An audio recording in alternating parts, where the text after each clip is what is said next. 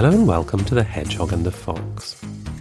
This programme is a second half of the conversation I had last autumn with Polly Barton, a translator from Japanese and the author of a terrific memoir cum reflection on language and translation called 50 Sounds. In the first part, we talked about Polly's early fascination with Japan and language, and her decision, aged 21, to go and live and work on a remote Japanese island, and her experience of learning the language there. In this part, we talk about her decision to become a translator and some of the challenges that has presented, and also about her book. Fifty Sounds has 50 chapters, each of which takes a single Japanese word as its starting point. All of these words are so called mimetics, a distinctive and richly expressive class of word in Japanese that merits its own chunky dictionary, but which in the English language we generally pay little attention to. They're the words that give colour and individuality to storytelling, the kind of words that convey the speaker's sense of being an embodied person in the world, alert to its texture and feel. In choosing to build her book around these words, Polly seems to get at the heart of Japanese. Or, if that is too grand a claim, to capture the essence of what it meant to her to learn Japanese, and to begin to glimpse the world through the lens of that language. But to take a step back, I'll let Polly begin by explaining a bit more about what mimetics are. The easiest way to put it is it's basically onomatopoeic language, but kind of broadly understood. So the strict definition of onomatopoeia is a word that mimics the audible quality of something. So splash, for example. Whereas mimetics or onomatopoeia, when it's given a, a broader definition, the quality that it's imitating doesn't necessarily have to be an audible one. So, eh, you know, in that definition, for example, a word like dash could be seen to be that, you know, there's, there's aspects to the sound of the word dash, which in some sense give a sense to an English speaker of speed and haste and kind of quick, quick movement and Japanese has a very large number of mimetic words. It's thought that it's second only to Korean in that respect. And also, they are quite much, much more so than in English. They take a very specific format and they're very clearly defined so that you can more or less separate the Japanese language into four different kinds of vocabulary, and mimetics are often thought to be kind of their own separate category. And so they're used a lot in the Japanese language. And one specific and maybe quite well known form that a lot of them take is is reiterative. So something like poka poka or um, kira kira. So it would be the same. It's essentially four syllables, but one section of two syllables then repeated. The book is structured. It's called Fifty Sounds, and it's basically kind of an essay in 50 essays. And each of the 50 essays is based around one of these mimetic words. And so naturally, to you as someone who experiences language? I mean, we all do, but you, you're sensitive to the fact that we experience language in an embodied, corporeal, physical. You know, it's not it's not just a matter of what you would transcribe. There's there's all sorts of resonances. So this kind of mimetic language clearly made a strong appeal to you. That's why you presumably chose to to structure the book around exploring them.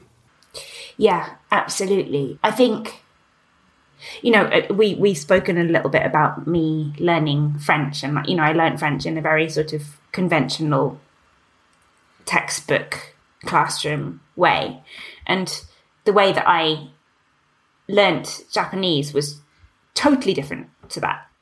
I did study while I was there, but it essentially it was all led by what was going on around me. And I, you know, I think maybe most importantly for me, it was like I didn't have a picture of what the language was or contained before I started to kind of pick it up. And so I didn't know about these mimetics at all. And then I sort of started to hear more and more of them and kind of just feel very curious about how they were being used and what their relationship was to one another. But, you know, no one had ever said to me, I'd never heard it said, like, oh, this is a very fundamental part of the Japanese language. And so it was this real, like, yeah, voyage of discovery and kind of gradually piecing together the, the truth about, or, or, or some way to the truth about what they were and, and the kind of function they served. And, you know, to return to this amazing storytelling friend of mine, you know, several of the, the chapters in his book were inspired by him just because there's just so much personality and expression and character that seems to hang on a lot of these words. And that, you know, that ultimately was sort of what I wanted to talk about, I suppose, with my learning Japanese. That it it was a way of connecting for me with people and a sort of lens through which to understand the people around me. And and yeah, the the mimetic language is sort of I don't know naturally presented itself to me, I suppose, as like the best the best way to to access that. And as well as the book being very thoughtful about language and our relationship to language, I should also say it's, it's, in places very funny and very entertaining. And one of the things which I enjoyed is we sort of see you encountering these expressions and trying to work out from context what they mean. And you sometimes get very close, and some, I mean, sometimes you get it spot on. But sometimes, you know, for example, talking about your hair, for example, maybe you could maybe you could just give that as an example because that, that comes to my mind about how you how a, word, a certain word is used by the children, and then how you come to understand what it what it what its its normal applicability is. Yeah. So the you know there's a, a word a sort of I, a context for this is that I have um, very curly hair, and um, there's a, a, kind of standard word for curly hair which is kuru kuru, and I kind of learned this as as uh, you know that was that was what my hair was and and curly, you know, it can be applied to hair, but all, all, all the other different things, and it generally means sort of spirally, I suppose. But kind of the more that time went on in the school, the more I came to realize that actually the kids were using another word to, to refer to my hair, which was very different. And it, again, mimetic, it was moja moja. And I kind of would say, you know, what what does that mean? And I I didn't get an explanation, and I probably put it in my electronic dictionary, and you know, it was too too obscure to come up with a definition. So I sort of let it go, and then. and then I then I had a boyfriend who would also use the same word, and it only uh, like quite a while later then cropped up again and in the context of sheep's wool. And i you know i think at this point i had access to more more dictionaries or whatever and kind of looked it up and found that it was you know used to describe kind of very coarse fuzzy messy hair you know but and, and kind of thinking back to that you know, th- those early things when I would sort of self-describe as like, oh, my hair is, you know, kuru kuru and sort of be corrected and be told, no, no, no, no, no, it's moja moja. And, and you know, and, and I had no idea that I was receiving a highly backhanded kind of compliment. Um, yeah, it made me and laugh. I guess, I guess that relates to another theme of the book, which is that you, that as a Westerner in Japan, you can both be a kind of celebrity and a curiosity at the same time, and something that is, or someone who is marked out as alien, as as not Japanese. Is that something that goes quite deep? Would you say in the in your experience and other Westerners' experience of because uh, I guess you're sort of trying you're trying to engage with the Japanese language in order to engage with the Japanese people and, and Japanese culture, and then is this is this a sort of a barrier, this sense of of otherness that is experienced? I mean, in a word, yes. I found it a barrier. And you know, I think throughout my time in Japan, I I felt this great sense of otherness. And I mostly put it down to the linguistic barrier and sort of said, you know, and I think I, I, I really, whilst there were definitely, you know, I definitely reaped the benefits of it in, in multiple ways. I, I didn't find it great a lot of the time and I, I I wanted to step away from it. And I think for me you know there was just this thought of like well if I get good at Japanese then that will go away. And I think it took me a really long time to realize that that wasn't the case. I mean certainly aspects got easier. But you know something something that I experienced quite a lot towards the end of my time in Japan was just, you know, being at a party or something and, and meeting someone Japanese and who was very, very excited that I was not Japanese and sort of wanted to talk to me in English or, or, or, or wanted to talk to me in Japanese, but on, you know, very much in the sort of novelty. I was the novelty plain. And, you know, when I was sort of visibly unimpressed by this and just sort of said, you know, well, I, I, I speak okay Japanese, like, can we just, you know, kind of refused to play the game, it was like suddenly this huge gulf formed and, and that the other person was like visibly much more awkward. That now there was this much more hard to bridge gap because I could speak Japanese, but at the same time, I'm not Japanese, and and I think that that can be a difficult thing to navigate, especially you know in a relatively homogenous society when one isn't used to kind of gauging how much people know, and I think yeah, I think that's a difficult a difficult calculation for a lot of people to make. So I, I think ultimately it, it was that feeling that meant I, I really didn't feel I could stay in Japan or that I wanted to stay in Japan. And I think when I realized that, it felt quite sad, you know, as a realization. And, and, and, and that is not to say that Japanese society won't change in that regard. And it's not to say also that, you know, I might go back in a different situation and feel very differently. But I think at that particular point in my life, you know, I was single and I was working freelance and I was sort of, you know, it felt like I was very not dependent, but the sort of minute social interactions that I would have in the supermarket or whatever were really, really important to me. Mm-hmm. And actually to be treated with sort of apprehension and, yeah, and othered on a frequent basis was taking its toll. Each interaction was only a little drip, but I suppose, yeah, that, that ultimately there was a drip drip effect.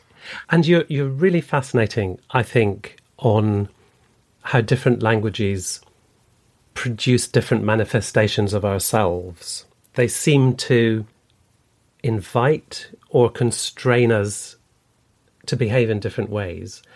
And in a European context, this is quite often trivialized as, oh, she's more effusive when she speaks Italian, or he's a bit more straight laced when he speaks Swedish, or whatever. But, but from the book, you experience it in quite a in quite a profound way as quite a troubling thing that the way Japanese almost sort of compelled you to behave produced a sense of division or tension or strain. Am I am I characterizing it more or less correctly?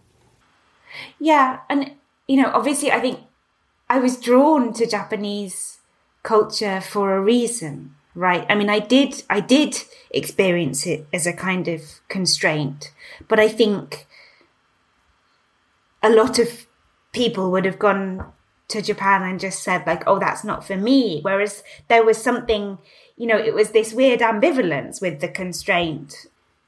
And, you know, I mean, something that interests me as well, and, and, and it's often said, and I, I'm still sort of probing in my mind the extent to which this is true, is that, you know, as British people, we tend to have a more natural affinity with Japan than Americans because of the kind of indirect communication and the layers of things that aren't said and the kind of general kind of embarrassment about expressing one's feelings and so on and so forth. And, you know, I, I feel uncomfortable saying all of this because they're just such gross generalizations and, you know, they, they, there's so much that they don't take into account. But I think for me, like one way to characterize the kind of ambivalence that I felt towards Japan was like, in one way, this real, um,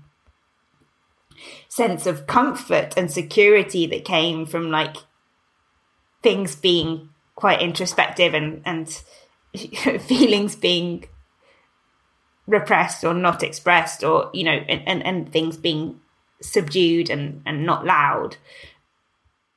Whilst also the sense that that's not really what I what I needed on another level. And I think yeah it made for an it made for an interesting and sometimes quite revealing kind of journey to to try and you know pull apart all of those different all of those different things.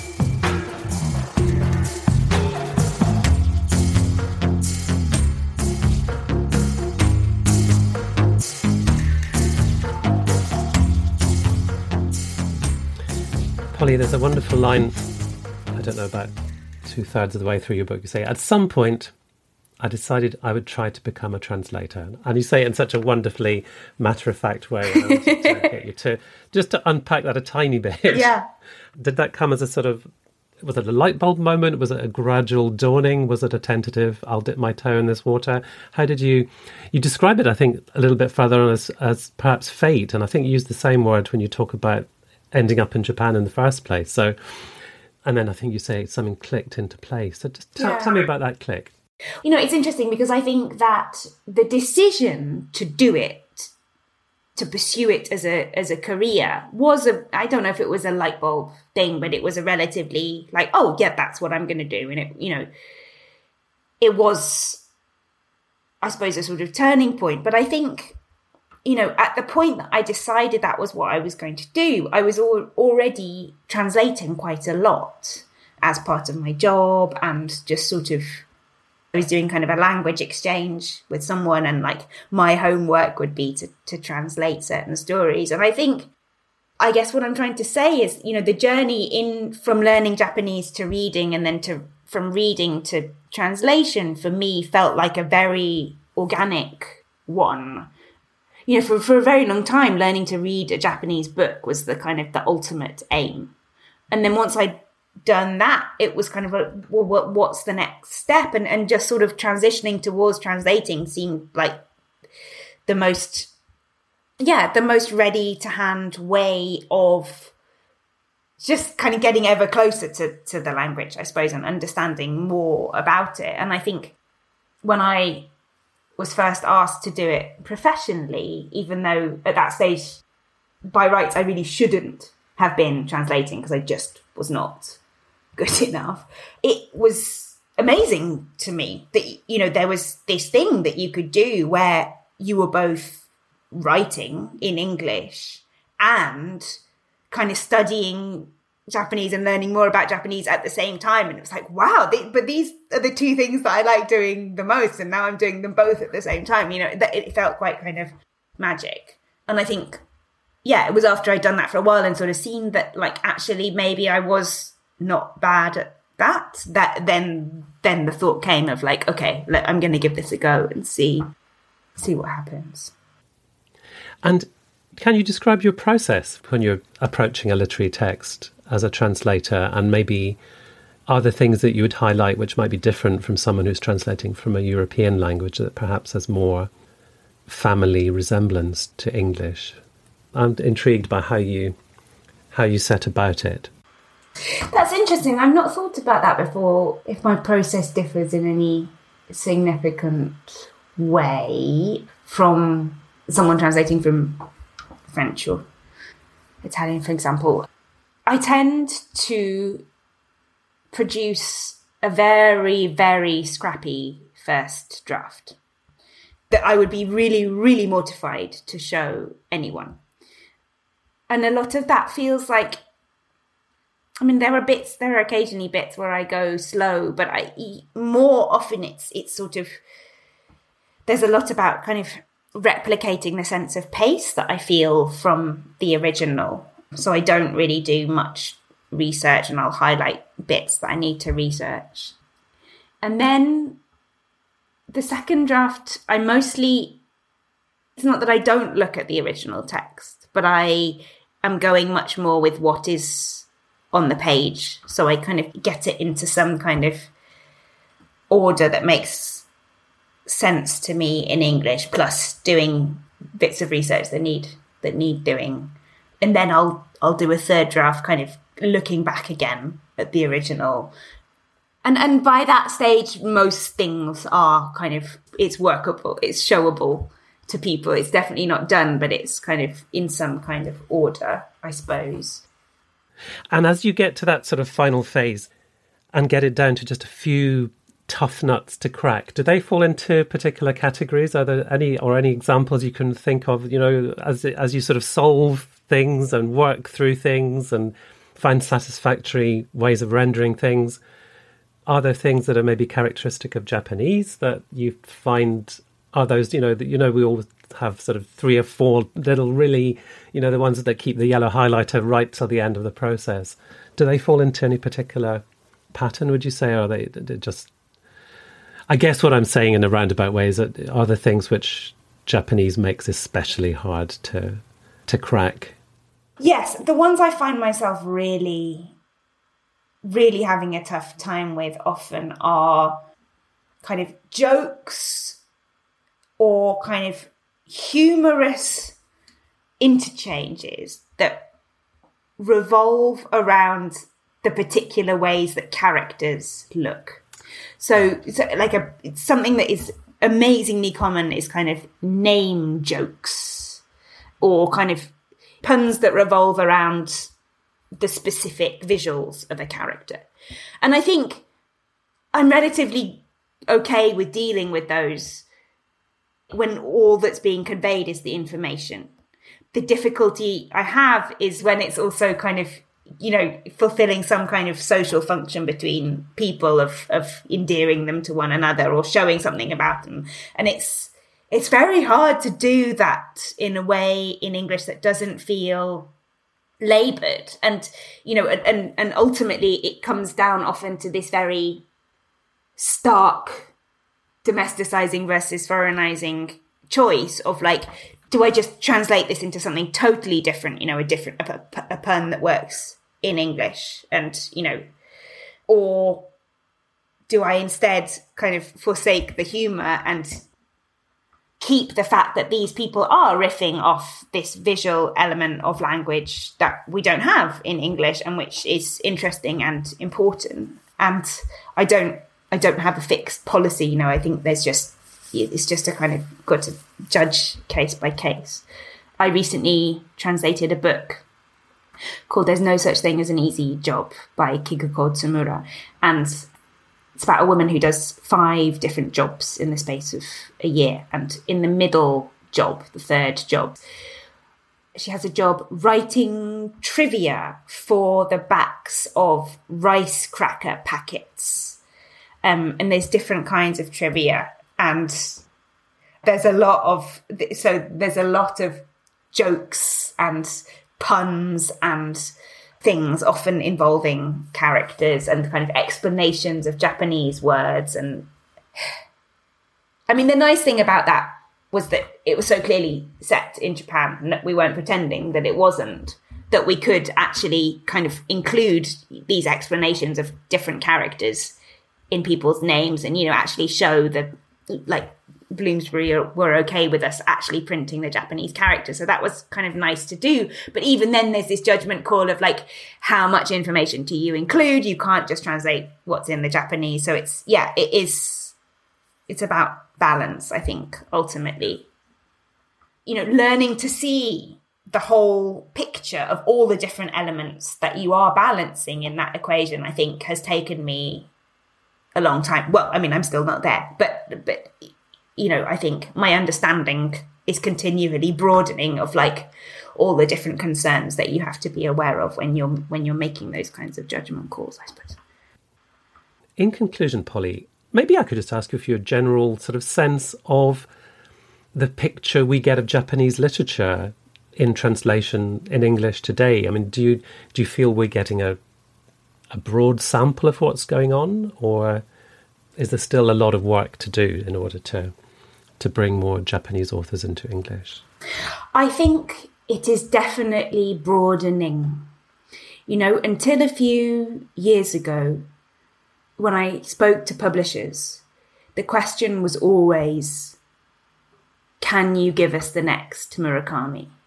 And that is no longer the case as a caveat, I would say we have moved slightly towards a can you give us the next convenience store woman?